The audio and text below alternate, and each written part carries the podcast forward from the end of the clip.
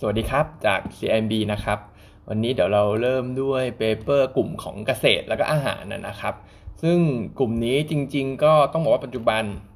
ด้วยภาวะต่างๆ เองเนี่ยทำให้ต้นทุนอาหารไม่ว่าจะเป็นพวกข้าวโพด กากถั่วเหลือง หรือว่าข้าวสาลีเนี่ยมันก็ปรับตัวเพิ่มขึ้นนะครับซึ่งจริงๆเนี่ยถ้าไปดูตั้งแต่ก่อนเกิดความตึงเครียดด้านสงครามเนี่ยมันก็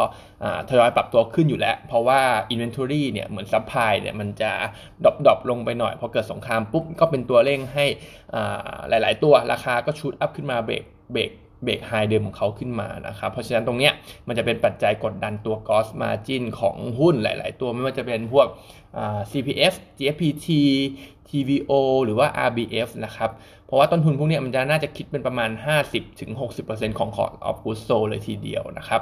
แต่ว่าจริงๆ เรื่องดีมันก็มีบ้างอยู่เหมือนกันนะครับ เพราะว่า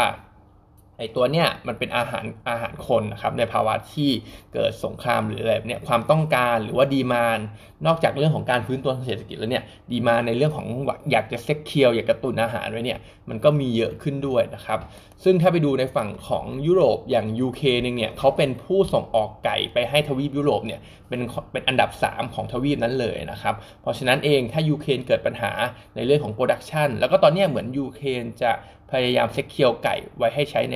พยายามเนื้อสัตว์อะไรพวกนี้ให้ใช้ไว้ในในประเทศด้วยนะครับ เพราะฉะนั้นเนี่ยออเดอร์ต่างๆ ที่ไม่สามารถเติมเต็มจากยูเครนได้เนี่ยเราก็มองว่ามันอาจจะ spill มาที่ไทยก็ได้ที่ไทยเนี่ยเป็นผู้ส่งออกอันดับต้นๆของโลกในเรื่องของไก่นะครับ เพราะฉะนั้นตัวที่เรายังมองว่าเป็นตัวที่น่าจะดูดีที่สุดเป็น top pick ในกลุ่มนี้ก็หนีไม่พ้นตัวอย่าง GFPT นะครับที่เป็นผู้ส่งออกไก่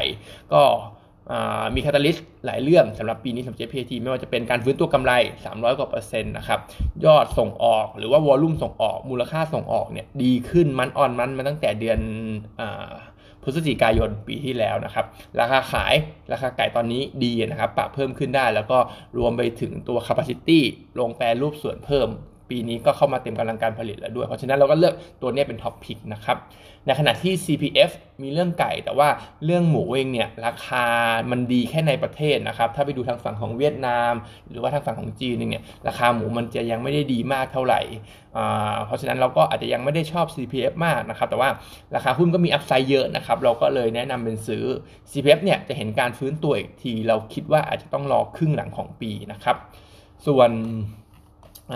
TU TU ตัวนี้ฐานสูงนะครับ ปีนี้เลยจะอาจจะไม่ได้เห็นการเติบโตอะไรของตัวเลขมากนัก เราก็เลยให้ไว้แค่โฮเท่านั้น ในขณะที่ตัวอย่าง RBF หุ้นมันก็ราคาแพงนะครับ ก็ต้องลุ้นกับการชงเอา เราก็ให้แค่โหเท่านั้นแล้วก็ยังไม่ได้ชอบเท่าไหร่แล้วก็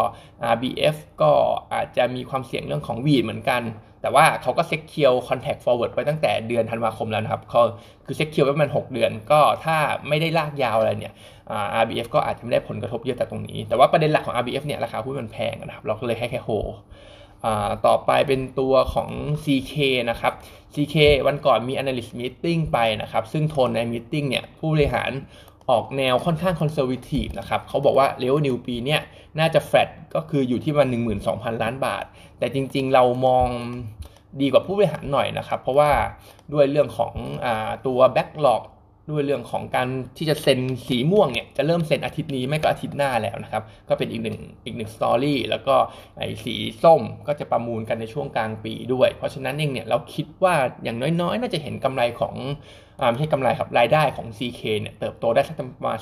15%อยู่ที่ 14,000 ล้านบาทนะครับเราก็ทำตัวเขาเนี่ยโตได้ แต่ว่าระยะสั้น concern ราคาหุ้นที่ลงมาอาจจะมีเรื่องของต้นทุน